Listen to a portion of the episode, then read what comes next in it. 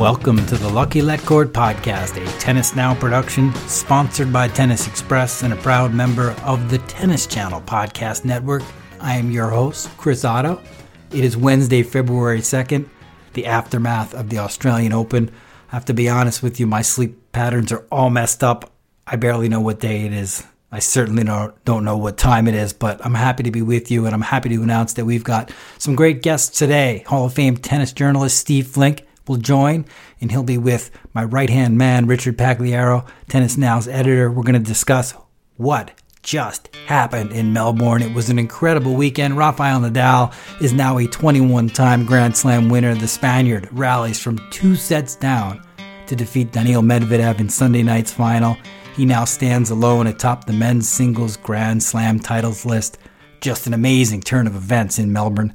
We also are going to talk about Ash Barty. How could we not? She was absolutely unbelievable at the Australian Open, becomes the first Aussie to win a singles title at the Australian Open in 44 years, playing breathtaking tennis, serving lights out, dropping just 30 games and not a single set. So we're going to talk about those two finals, and we're also going to talk a little bit about some of the highlights of the first 10 days of the tournament, some of the storylines maybe you've forgotten and would like to relive with us today. And we hope you enjoy the fact that we're going to do that right now. Let's get straight to our interview. Steve Flink, Richard Pagliaro, and myself, Chris Otto, breaking it down for you.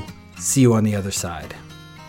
Steve Flink, Richard Pagliaro, I am so psyched to have you both on board today to talk about the Australian Open. How are you guys doing? Oh, we're doing fine, Chris. It's nice to be back on with you after another compelling major. I'm always sort of sad when the finals are over. I'm sure Richard feels the same way. It's a kind of a letdown, you know, after living it for 2 weeks. But I agree with you. It's like the day after New Year's, you know, you just feel depleted. Yeah, it was incredible. And Steve, the reason I definitely wanted to talk to you is when big history happens in tennis, I always love to get your take. So I'm really excited to hear what you have to say about a really phenomenal weekend in Australia, and Richard, of course. So we've done this so regularly over the last couple of years. I'm excited to hear what you have to say as well. Steve, why don't you kick us off? And why don't we start, if we can dial back to Saturday. The women's final was an incredible performance by Ash Barty. She ticked all the boxes really in her run to the title at Melbourne, becoming the first Australian to win the singles title at the Australian Open in 44 years. Lots of pressure on her shoulders. Didn't seem to bother her much at all. She's now won 3 major titles, all 3 on different surfaces. What are your initial takeaways from Barty's phenomenal performance, Steve? Well, I thought it was of the 3, by far the most impressive. We saw her get aboard first at the French Open, Roland Garros, a little surprising. It was a nice breakthrough, and then Wimbledon last year.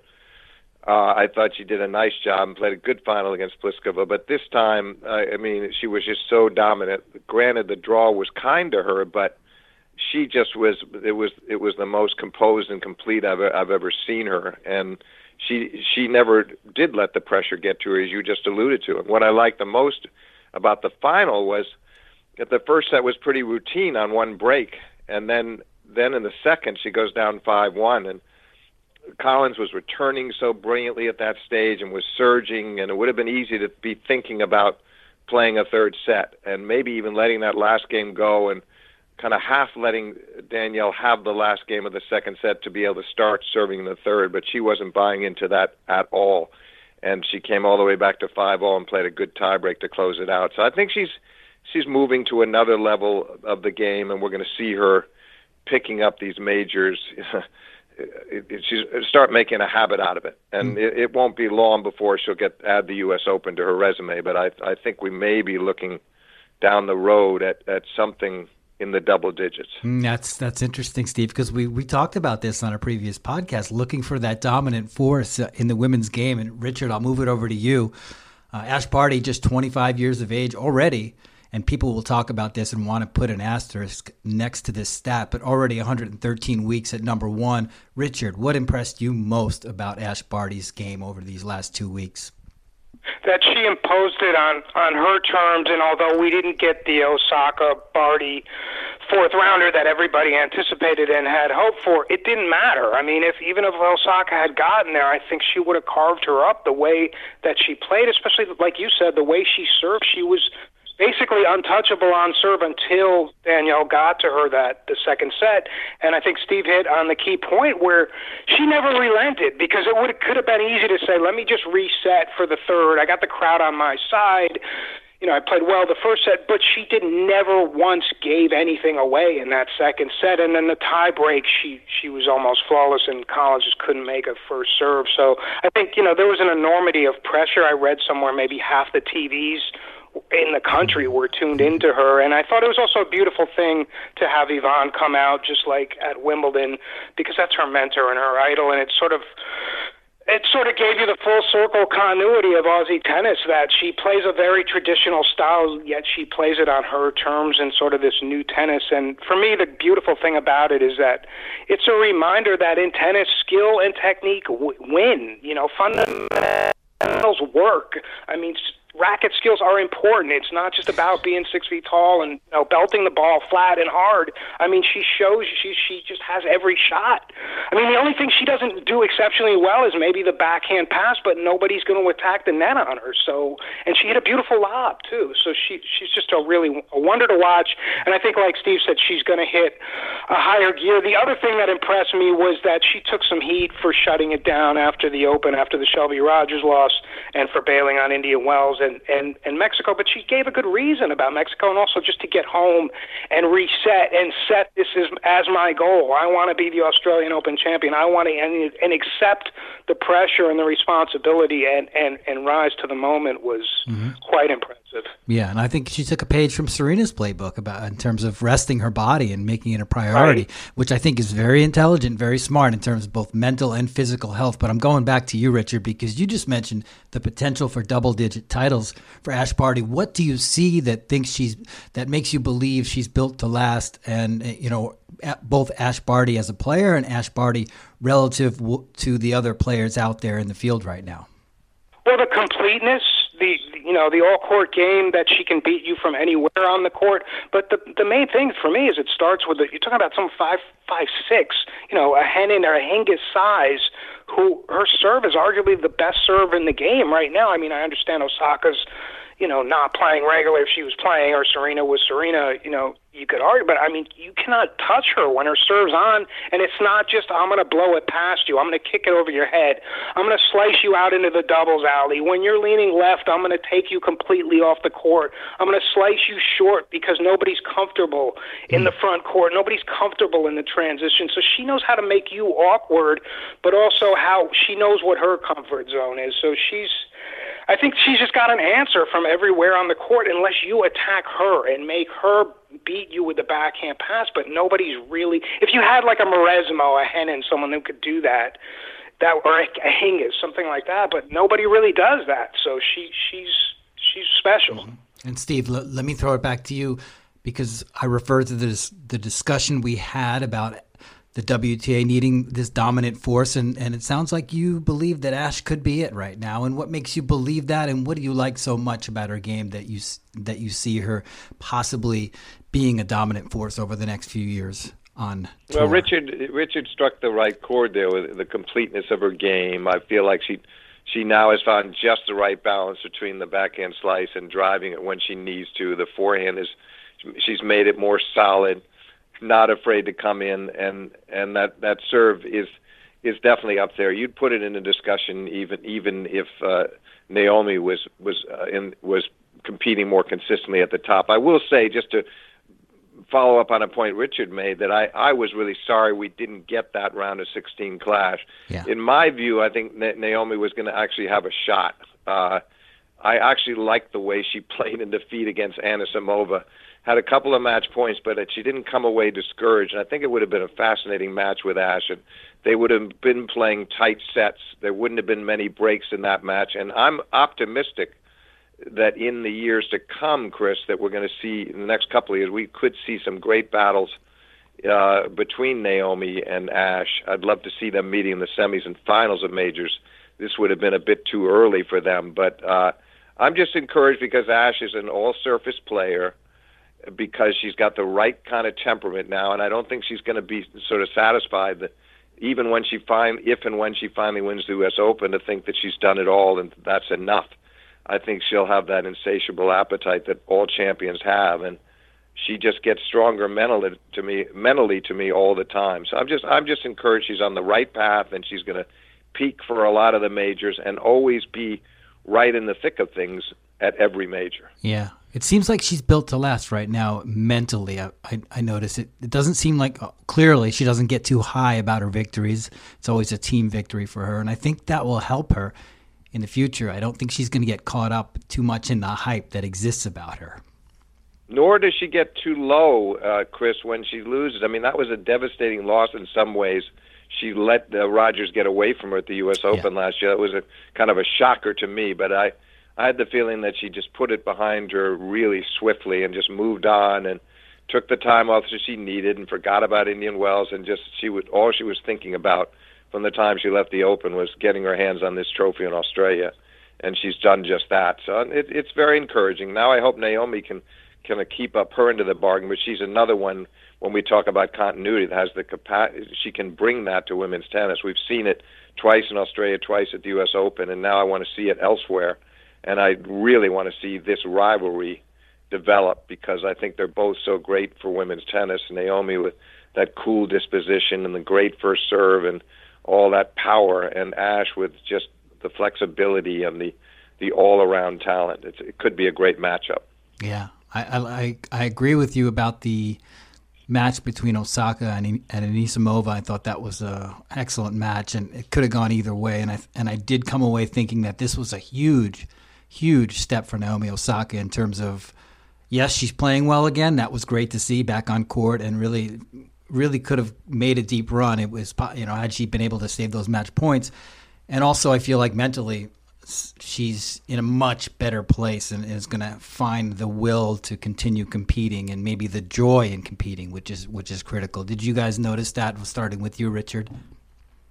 Yeah, absolutely. And she had a smile. She came with a smile. She left with a smile. And I think she kind of set herself up, like you said earlier, sort of a no more tears approach, and just let me just roll with it and do my best. And I think really, if you look at the big picture, Ash, in a lot of ways, we've talked a lot about mental health over the last year. She can be someone who's really empowering in that way, because when she walked away from tennis, it wasn't like, oh, I just want to go play cricket. It was like, she was really homesick and maybe depressed or had the blues, whatever term you want to use, but she was able to step away and then come back a happier, more fulfilled person. And now you see her getting engaged, and like you said, with her coach, a longstanding partnership there. And I just think she got the stability in her real personal life first as a foundation, and once she was happy and satisfied there, then you saw her bring out her best tennis, and the way she manages the challenges and pressures now is obviously, masterful.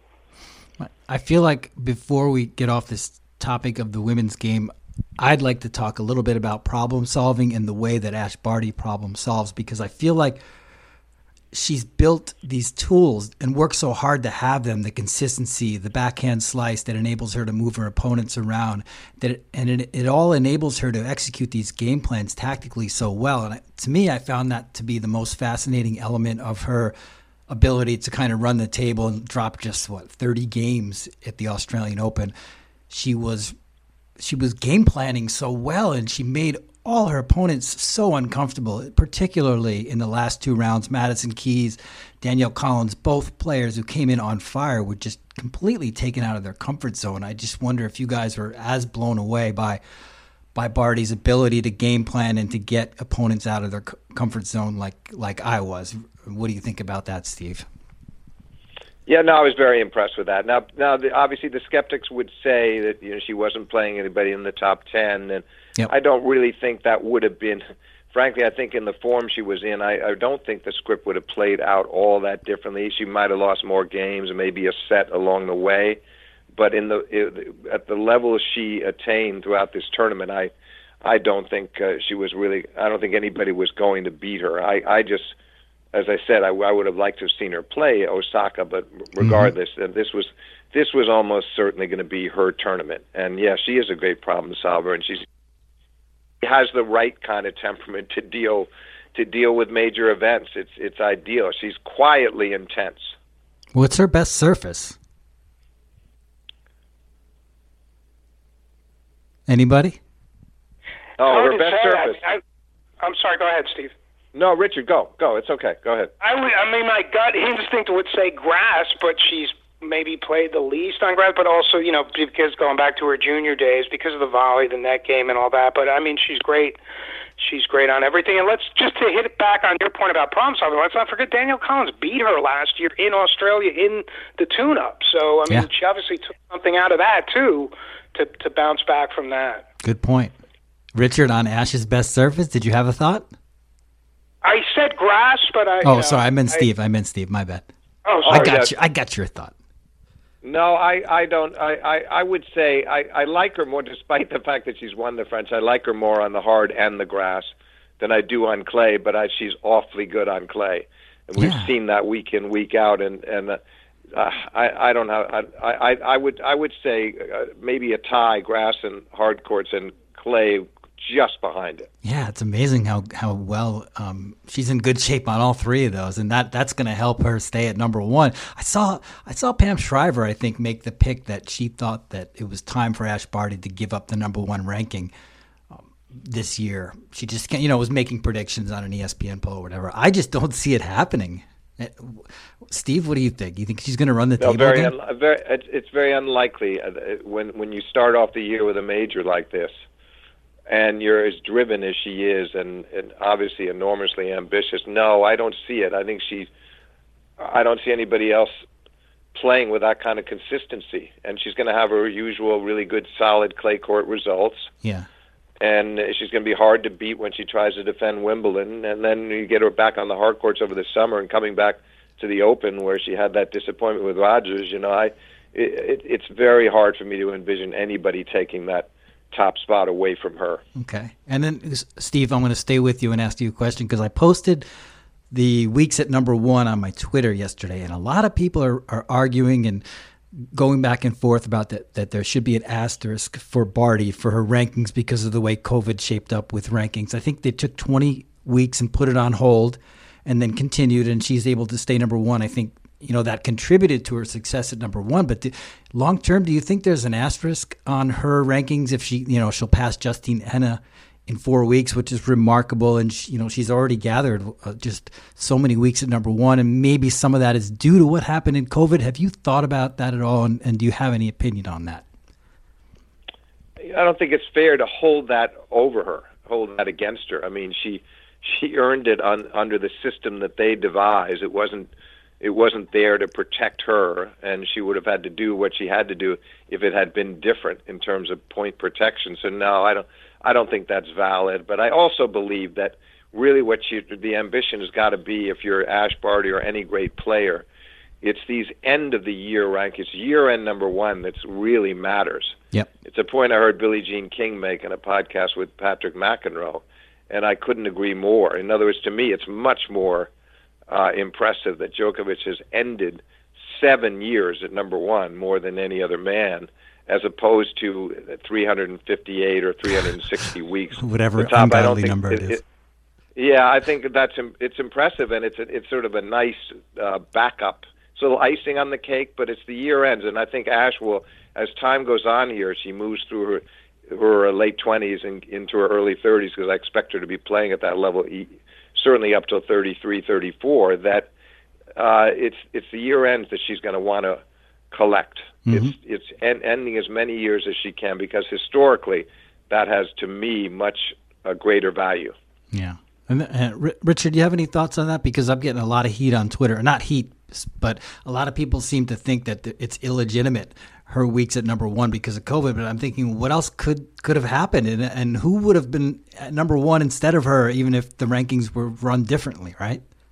Yeah, it's a completely unique situation, so there's no playbook or rule book for it. I think you have to accommodate, just based on a totally unique situation. But she's clearly the number one. I don't think anybody That's pretty clear. Knew that. And I think also, as you both said, just her management of the schedule, how wisely she knows when to peak. You've got to see her contending for all majors on all surfaces in the foreseeable future. And hopefully, like Steve said, we'll see that long-term rivalry with Naomi or even Bianca. I'd love to see Bianca back at full strength because she has the kind of game where she can play a little bit of all court.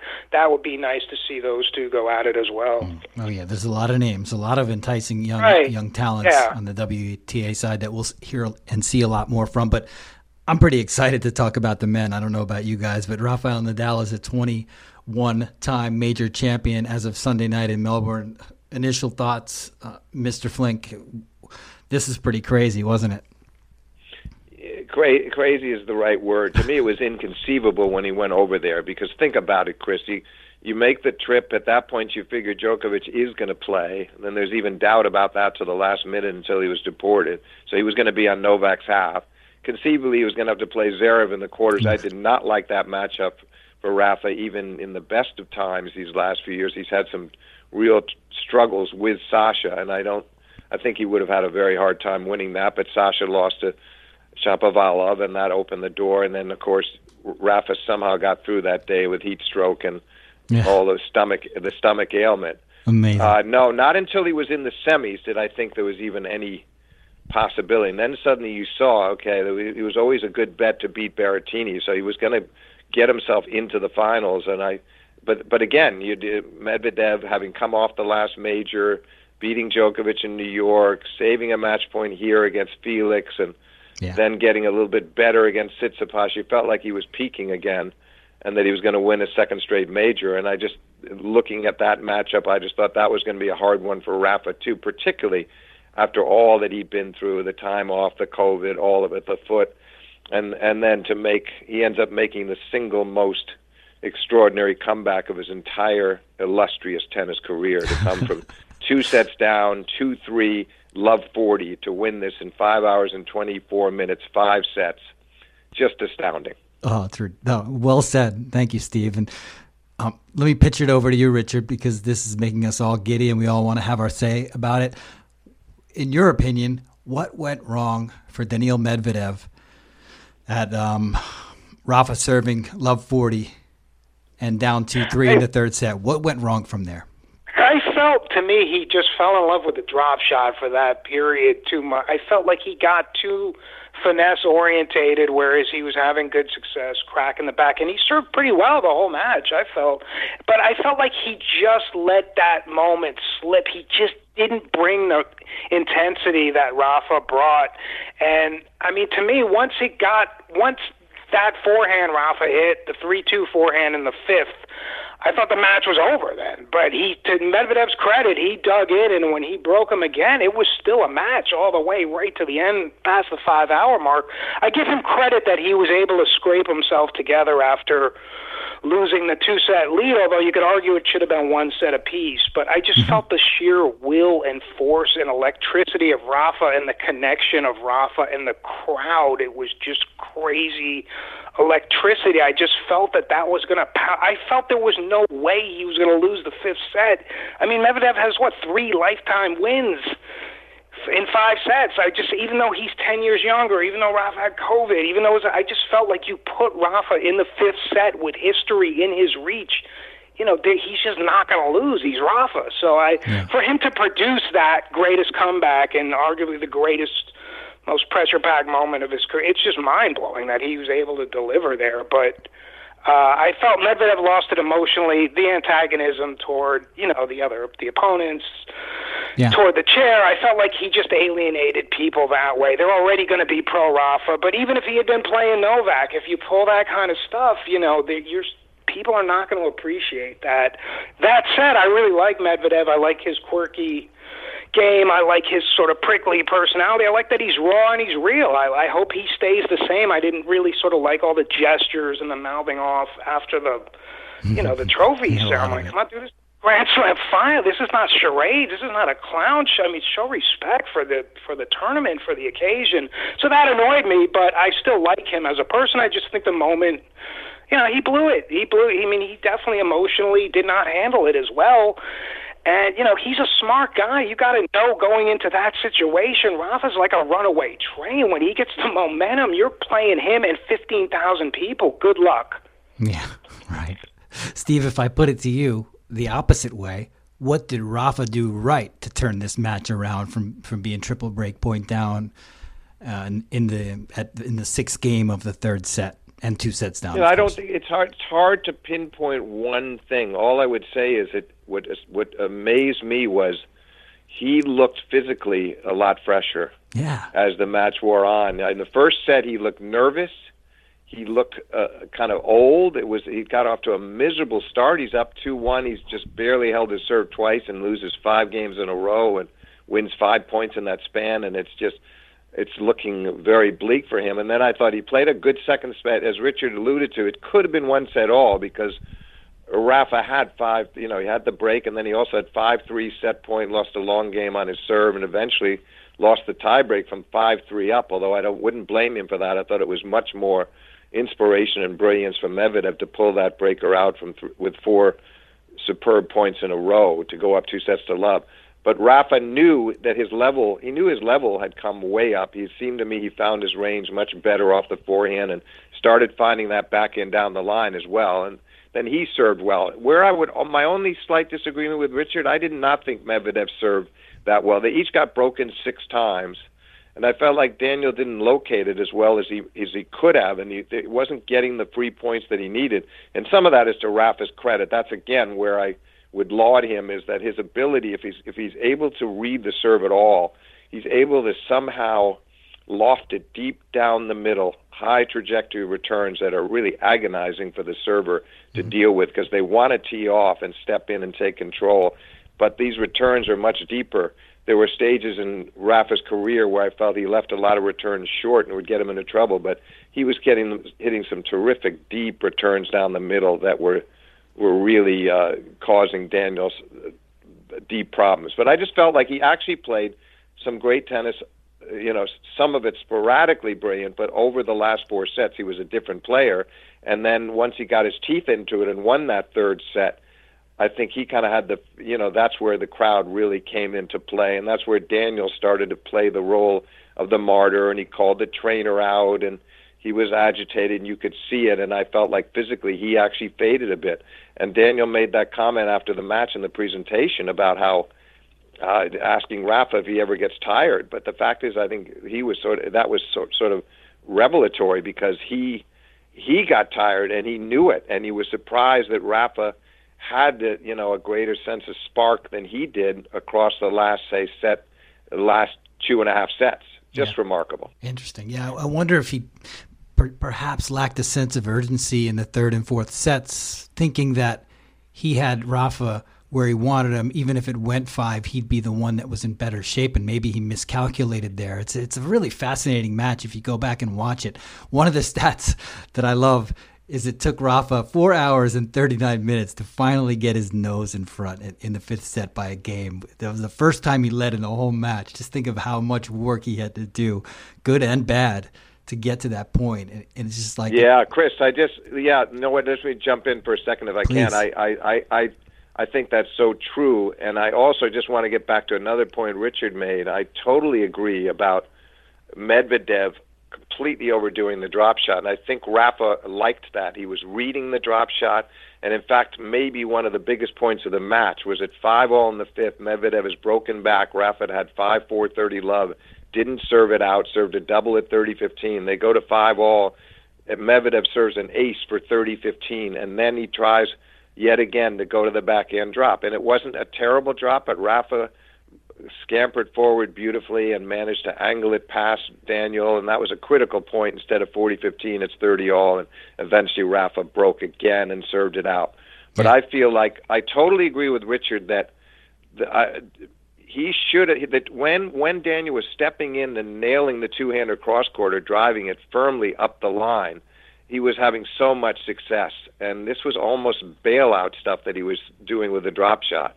And it was no long. And usually, I think of him as a very guileful player. He's a good, smart match player. I think his thinking was kind of clouded that day, and maybe because he was so perturbed by the crowd that he wasn't thinking as clearly as he should have. And I think Rafa played a far superior strategic match compared to Daniel. I agree with everything you're saying. Also, if you put that match in perspective from the 2019 U.S. Open final, go back to that fifth set. The reason Nadal beat him in the fifth was because he put the net into play. He was serving, volleying. He was bringing him in. He realized this guy is weak at the net. I mean, relative, when I say weak, compared to his, you know, to that level. I mean, he's mediocre at the, but he knew this guy, if I get him up there, he doesn't want to be there, and he doesn't really have an answer up there. So I felt like he drew confidence from that fifth set in New York because he knew the guy's unsettled up there. And then when you see him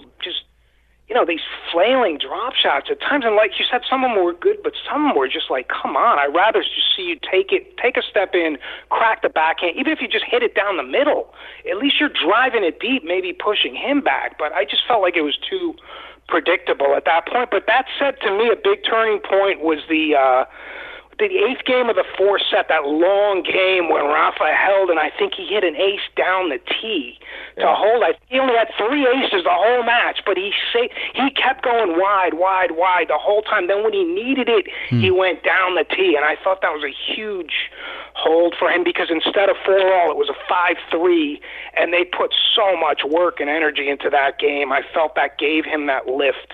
A lot of clear-headedness. He was in a 1540 bind, and there were a lot. They had so many long deuce games, and each of them, they broke back so many times. And yeah, Rafa served well under pressure, no doubt about it. Except when he served for the match, and that was his own. That was his own fault. And listen, the thing we have to talk about quickly, Chris, is that what made this all the more rewarding and enriching for Rafa is that this has been his hard luck land. He's had a terrible time since 2009. He beats Roger in an epic 5-set final in 2009, and then he loses that 5-hour, 53-minute epic to Novak after leading 4-2, 30-15, fifth set with an open court for the backhand pass down the line, which he misses. And so he could have been 5-2 in the fifth and perhaps won that. Then he's up 3-1 in the fifth against Roger in the 2017 final, and Roger ran off 5 straight games. Talk about crowd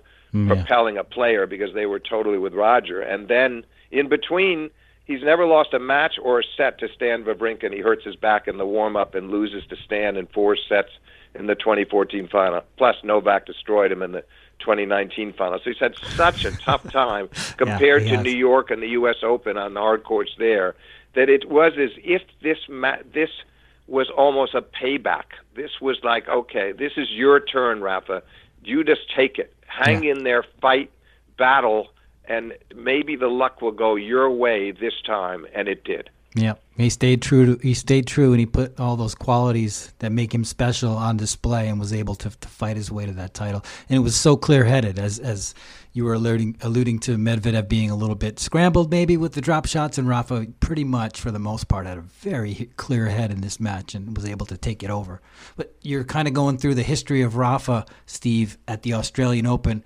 Take me through the history of the big three right now and where it stands now that Rafa, surprisingly, at a tournament where Novak Djokovic ends up being pulled out of the draw and being deported from the country, the strangest, most bizarre prelude to a Grand Slam tournament I can ever remember, Rafa emerges at the top of the Grand Slam men's singles title list. How are things shaping up now in terms of the history of the big three, the Grand Slam race, the GOAT race, in your mind? Well, I think this is a fascinating development because I never thought, when Djokovic got his second French last year, to have a career set of at least 2 of every major title and becoming the first since Laver to do that, and that was I never thought it could happen for Rafa because I didn't think he was going to win this tournament again. This is the one he needed to make it, having at least 2 at all 4 Grand Slam events. Now he's done that. That was another benefit of winning the title. Plus, he goes ahead in the race with 21. Plus, the Roland Garros is coming up. He'll be going for his 14th title. He's never lost a final there. And the other thing I'd say historically that I think is important, it can't be ignored, is he's 21-8 in major finals, while Roger and Novak are there 20-11. You know, not a huge disparity, but it's a difference, and he's capitalized more. So he has the best record in major finals. He's tied Novak in terms of winning all the majors at least twice. and he's gone ahead in the race with potentially a chance to go ahead by two. So I really feel like we're heading to Roland Garros is going to be it's going to be a critical tournament for him in terms of where this all ends up. Now, it doesn't mean because he's ahead by one, we're still going to have to evaluate everything. Djokovic has the most years at number one, the most weeks, but more importantly, the most years to end it with seven. He has the head-to-head advantage over both of his key rivals, ahead of Rafa and Roger. And you know, maybe he's the best all-surface player of the three. I would argue that he is. Yep. So we're going to have a lot of things to evaluate, except the big development here is that Rafa has now... he's put himself in much better stead by coming back to win that second Australian Open crown, and it's certainly going to fuel him when it comes to Roland Garros in only a few months' time. Yep, he lives off those positive vibes. Richard, let's talk history. How are you seeing it now? I mean, after Novak's season last year, we were all thinking it's a pretty clear-cut case that Novak's the man to beat. He might match Margaret Court, 24 majors. Now he's got this black cloud of the vaccination hanging over him, and Rafa's taking another major. What are your thoughts on how things might play out? Well, I mean, if you're Novak, you got to be kicking yourself because conceivably he's left two on the table if you go back to the U.S. Open when he, you know, inadvertently hit the lines woman where he was a huge favorite there. So you got to be kicking yourself right now. I do think he will get vaccinated. I do think he will play. I think he understands the urgency. And as Steve said, history is right now. This is it. We don't know what's going to happen with any future pandemic. We don't know if you're going to have a bad elbow. Nobody knows. You got to do it right now. This is it right here, right now. And I think that's going to light a fire under him. And I think he's going to come back sort of with that Lions intent of getting right back at least even. For me, the really interesting, fascinating thing that I was thinking about after that final was Rafa. His whole career has been the chaser. He's been chasing Roger from the very beginning, even though he beat him in Miami that night and all that.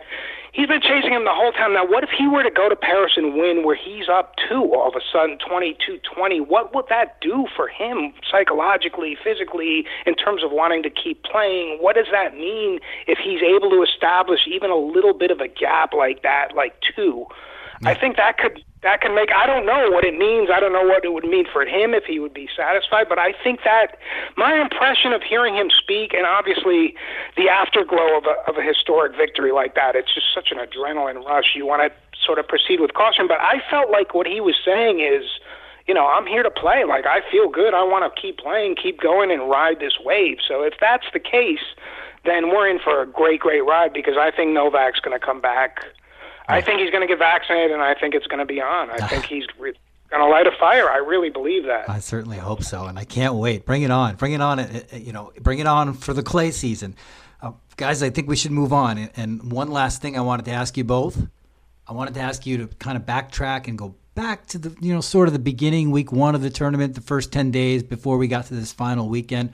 Are there two compelling storylines maybe that each of you saw that might – that stick with you, that maybe point to someone having a breakout coming in the future, or maybe someone that you were just so impressed with by the way they played in Australia, even if they didn't make it to the final weekend? The one that I just wanted to say quick before Steve goes is the two French veterans, to see Alizé Cornet, yes, you know, 60, I think, straight major, to go in and do what she did against Muguruza, who a lot of people thought might get to the final, might be a threat, and to do it. And to do it, yeah, exactly. Yeah, and then to do it, back it up, have the run she's had when she's thinking about maybe this is it for me, maybe this is my farewell.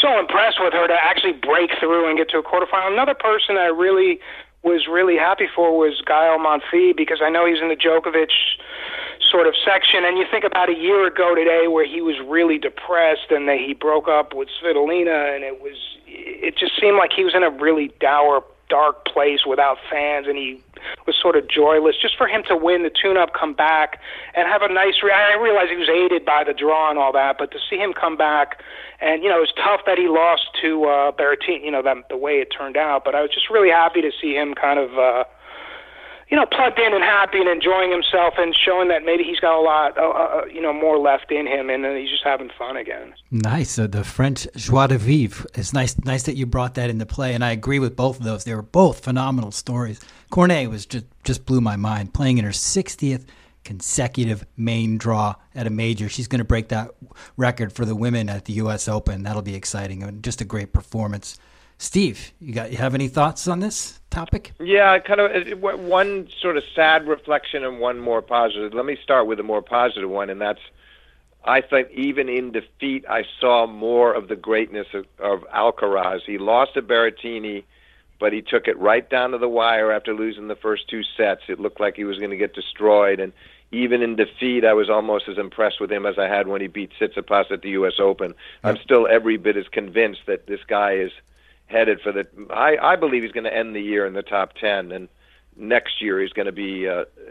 I expect probably likely that he can win a major next year, but he's going to do some very impressive things during this campaign. And then the other sad note was Andy Murray. You know, he plays Basilashvili, he wins a five-setter. These long matches are killing him at this stage of his career, and then he loses to Tara Daniel routinely.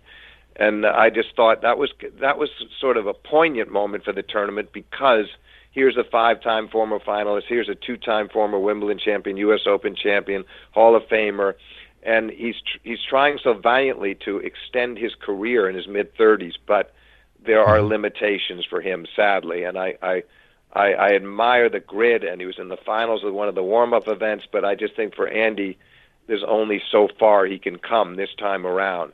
In his bid to still play in the game's upper echelons. It seems that way, right? That one crushed me. Tower Daniel played great, and all respect to him, and I hated to have it be more about Andy Murray not being able to win that match, but it was, yeah, I found that very disappointing. He's having so much trouble backing up those wins, and you'd think that at some point he'd sort of get the hang of that, but I don't know if it's ever going to happen at the Slams, but as long as he keeps believing, I'll keep believing. Those are both good. I'll throw in a couple if you guys are ready for me. Maxime Cressy brought serve and volley into the round of 16 in just his fourth main draw at a major. I really enjoyed that in week one.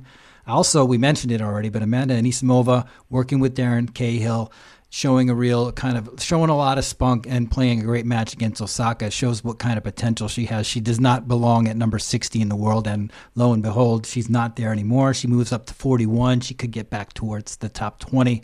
And another one I liked was she only reached the third round, but Denmark's Clara Tolson, another teenager showing a lot of game, got edged by Danielle Collins, but she reached the third round at a major for the first time, beat Annette Contavate for her first top 10 win. I think she has a pretty bright future, and it might come quicker than we expect from her.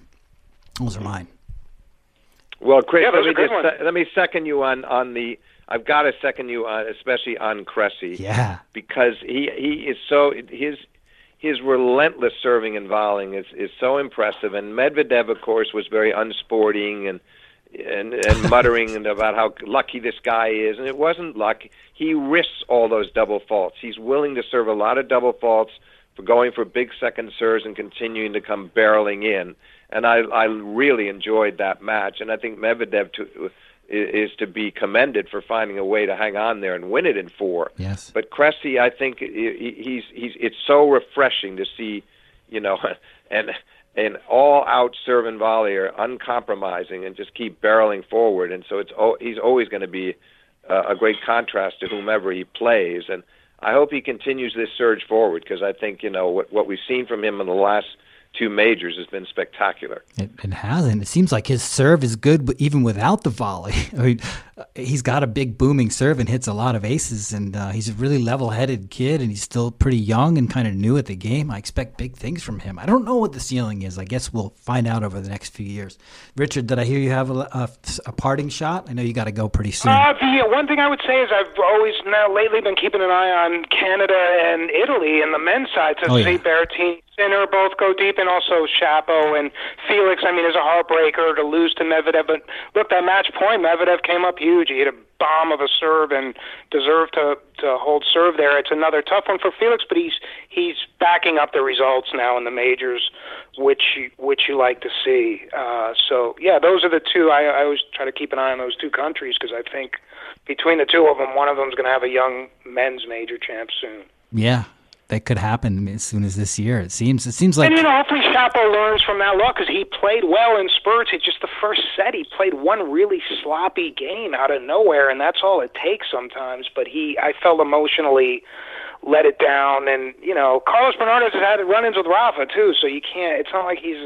You know, I don't know. I just felt like emotionally he let that one get away, but he played well in spurts. I agree. I think he was focused on the wrong things in that match. I don't think he should have been focused on Rafa's time, but I don't know. Maybe he's trying to make a point for the long-term future or something. I'm not really sure what to make of that. No, I didn't have much sympathy for him, I must say, to chime in with you guys. And here's the thing. You know, you're playing Rafa. He's got it. Clearly is ailing. Then he took the bathroom break, the medical timeout, bathroom break. He wasn't breaking any rules, and I just feel like Dennis has got to own up to his own ineptitude at times. I mean, because in those first three games of the fifth set, you know, he had break point on Rafa the first game, a couple more break points in the third game, and in between played a terrible game on his serve, and that's his fault. And I hope that he'll start looking inward a little bit, as he should, because he's a great player. And, you know, I think that was a winnable match, especially within the condition that Rafa was in. Absolutely. And Rafa's not going to give it to you by any means. But Dennis, in the first three games of the fifth, had himself to blame. Absolutely. Yeah, it's definitely not the bathroom break for 6 minutes, right? It's the tennis on the court. You have to be ready to do what you need to do at the onset of a fifth set. Yeah. Go ahead, Richard. Well, I'm rooting for the long-term Medvedev-Tsitsipas rivalry, because even though they've sort of had ups and downs on and off the court, I just like the contrast in styles. And Tsitsipas showed me something going as deep. I didn't have huge expectations just because of the elbow surgery, but he had a good, solid result. I want to see those guys go at it more and more. I like the acrimony there. Surprisingly good match, and I read. Steve, your piece for Ubi Tennis, you had some high hopes, or you were impressed by Tsitsipas and really think that he can and will be a factor on clay this year, which I'm starting to agree with for sure. Oh, yeah. This was a real resurgence. This is very important for him. The tail end of last year was so discouraging with the arm/elbow and the troubles, and as Richard said, now the surgery. I think he looked good. He didn't play his best in the earlier rounds, 5 sets with Fritz, but then he really came alive against Sinner and played terrifically for 3 sets against Medvedev. He faded a bit physically in the fourth. But no, when he comes back to Roland Garros, think about it. I mean, last year he knocks off Medvedev, he beats Zverev, and he has Novak down 2-0 in the final. So he was so close to winning that title last year. No, I think he's going to do a great job again on the clay this time around. Yeah, I hope so. He's so much fun to watch, and I do love his clay game. And that just reminded me, though, the last thing I'll say is the big three. I mean, now it's I think it's, I might have the number wrong, but I think it's 13 of the last 15. They just keep winning these slams. And you talk about Djokovic back from 2 sets. So in the last 4 slams, we've seen 2 comebacks from 2 sets down from the big three. They're just hanging on and getting it done any way they can. And it's just remarkable that this era just refuses to end, and the intrigue is still there, and we're all looking forward to so much to what these guys are going to produce next and see when these young guys can finally catch up. Yeah, absolutely. And I you know, that of course, when you say the big three, in this case, it's really been all, because Roger hasn't won since you got to go back to the 18 Australian, but so it's 8 for Novak, 5 for Rafa. They're running it. They've been phenomenal, but you're right. I mean, this is a signal to these guys. I'm not worried about the likes of Tsitsipas, and I hope Daniel will kind of clear his head and reemerge again, and then the big question then becomes Zverev, because that was a disappointing loss for him to Chapo, and he didn't. It was in straight sets, and it was kind of a listless performance, and he had one chance at 5-3 in the second, and he didn't take it, and I think that was disappointing because he'd had such a phenomenal second half of 2021 with the Olympics and his second year-end championship. So this was not the way he wanted to start the year, but I still believe he'll bounce back emphatically, and we'll see some great things from him in the months ahead. Yep, lots to look forward to. Steve Flink, Richard Pagliaro, this has been really fun. I'm glad we did it as a team this time. I thank you both for coming on and sharing your insights. Let's do it again soon. Thanks, Chris and Steve. Appreciate it. Yeah, thank you, Richard. This edition of the Lucky Let Cord Podcast is a wrap. I want to thank you guys for listening. It always means a lot to us, and we're happy to have you aboard to join our conversations. If you guys are interested in Tennis Now, you can find us on social at facebook.com/tennisnow, on Twitter at tennis_now.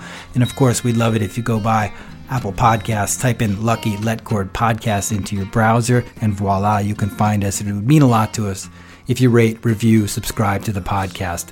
Well, thanks a lot for listening. Hope you guys enjoyed it, and I hope you enjoyed that crazy Australian Open. And now it's time to get some sleep while watching the ATP and WTA tours over the month of February. Lots of big stuff coming up in Europe, Middle East, South America, and it'll all take us to Indian Wells. And we promise you we'll be back soon with another podcast. Thanks for listening. Enjoy the tennis.